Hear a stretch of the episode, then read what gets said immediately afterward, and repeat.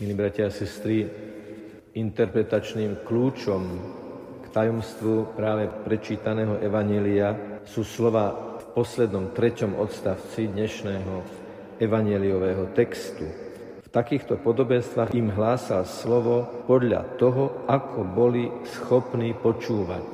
Teda to prvé, čo konštatujeme, je Ježišova empatia voči svojim poslucháčom. Hovorím tak, aby mu rozumeli, a oni rozumeli, čo je to sejba, čo znamená čakať na úrodu v istej bezmocnosti a vydanosti Bohu. Oni vedeli, čo znamená malé zrnko a veľký strom. Vedeli teda, že pri žatve je tu ovocie dvoch vecí. Vlastnej aktivity a Božieho požehnania. Ježiš zdôrazňuje, či spí alebo vstáva, teda či je činný alebo nečinný, či v noci alebo vodne, či je alebo nie je svetlo dňa. Semeno klíči a rastie a on o tom ani nevie. Lebo Boh pripravil pôdu tak, že keď do ňoho semienko padne, a zreaguje s tou pôdou, rozvinie sa jeho potenciál. Ježiš smeruje k tomu, že aj človek potrebuje byť najprv dobrou pôdou a potom dobrým rozsievačom a dobrým semenom. Čo znamená dobrou pôdou? Čo je to dobrá pôda pre semeno Božieho slova? Predovšetkým úprimná otvorenosť. Keď niekto počúva slovo toho druhého s predsudkami, s bariérami, s blokmi, s a priorným odmietaním, tak jeho srdce nemôže byť úrodné.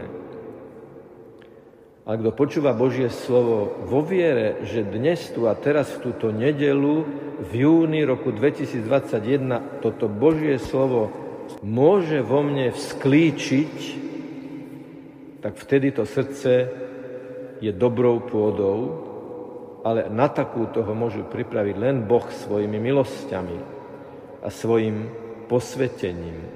A aby sme si nemysleli, že ide o veci vonkajškové, niečo, čo treba robiť predovšetkým navonok, aby to vyzeralo, aby to znelo, tak Ježiš začne hovoriť o horčičnom semienku, Jedna odborníčka mi vravela, že to izraelské horčičné semienko, čo v Izraeli, je ešte menšie ako to, ktoré poznáme my na Slovensku. A že skutočne je drobulinké, možno až neviditeľné. Ale je v ňom obrovský potenciál. Ako keby chcel pán Ježiš povedať, viete, prečo do vás sejem toto semeno? Lebo keď si myslíte, že ste ako to horčičné zrnko, z ktorého nemôže nič vzísť, keď žijete v komplexoch, v predstave, že keď nie ste na sociálnych sieťach známi, keď od vás svet nevie, keď nie ste v novinách, že ste nepatrní a na nič, v Božej logike takéto vôbec neplatí. Aj keď si drobné semienko, neviditeľný pre svet, z teba môže vzísť veľké dobré požehnané ovocie a je veľkým dobrým a požehnaním aj vtedy, keď o ňom nikto nevie, lebo dôležité je jediné, aby o ňom vedel Boh. Ježiš uzdravuje týmto podobenstvom o skrytom semienku v pôde a malom neviditeľnom semienku v človeku hneď niekoľko vecí. Prvé, že veľké, dobré a užitočné nie je to, čo je bombastické, ale to, čo je malé a jednoduché.